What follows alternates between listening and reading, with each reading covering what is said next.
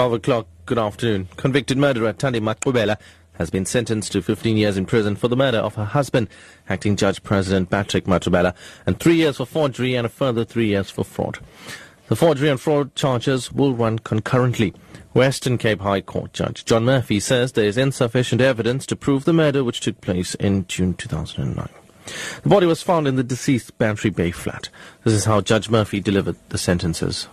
On count one, the charge of murder, the accused is sentenced to 15 years imprisonment. On count two, the charge of forgery, the accused is sentenced to three years imprisonment. On count three, the charge of fraud, the accused is sentenced to three years imprisonment. The sentences on counts two and three are ordered to run concurrently with the result that the accused is sentenced to an effective term of 18 years imprisonment. The Gauteng Transport Department has laid charges against its Chief Director, Loyiso Magasela. MEC Ismail Vadi says Magasela has been charged with five counts of financial misconduct, two counts of gross dishonesty, one count of gross insubordination, and bringing the department into disrepute. Vadi has given the assurance that his department will hold all its employees accountable for their actions. We will take action against them even if they lobby political parties, politicians, and public representatives in support of their individual causes. We will take action against them even if they directly or indirectly threaten fellow staff members in the department. We will take action against them even if they destroy or tamper with official and documentary records. The Democratic Alliance has applauded the Gauteng Health Department for nabbing health workers with fraudulent qualifications. Yesterday, the department announced that it had fired eight health officials, including two medical practitioners, for faking their qualifications. It emerged that two of them submitted fraudulent degrees, while others had falsified their matric certificates. The DA's Jack Bloom says government should tighten its qualifications verification process.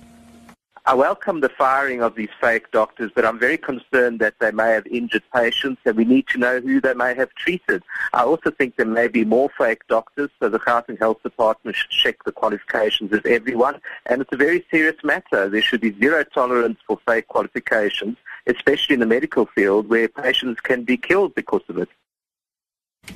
The principal of the vandalized Cedar Primary School in Bonteheuwel on the Cape Flats is hopeful that repair work will be completed before, she st- uh, before the start of the new school term on the 13th of next month. This comes after the day was burgled and torched at the weekend, destroying the administration block and adjacent toilet facilities. No arrests have been made and police are investigating. Principal Colin Simmons says disaster management authorities are expected to assess the damage at the school today.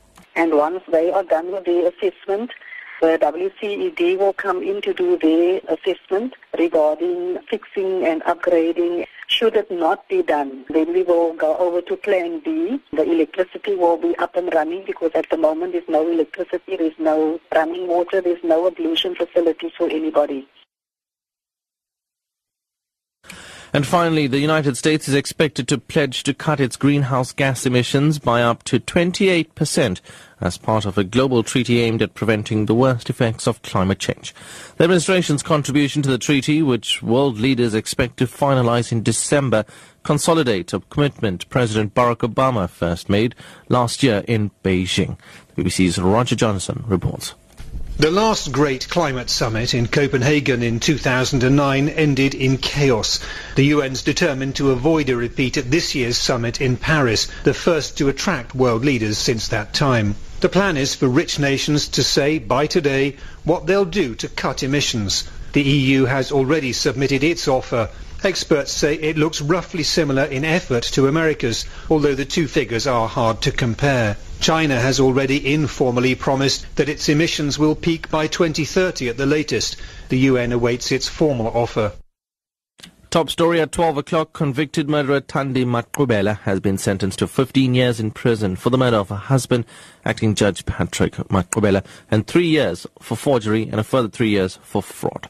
The forgery and fraud charges will run concurrently. I'm Sareshen Pillay, back at 1 o'clock.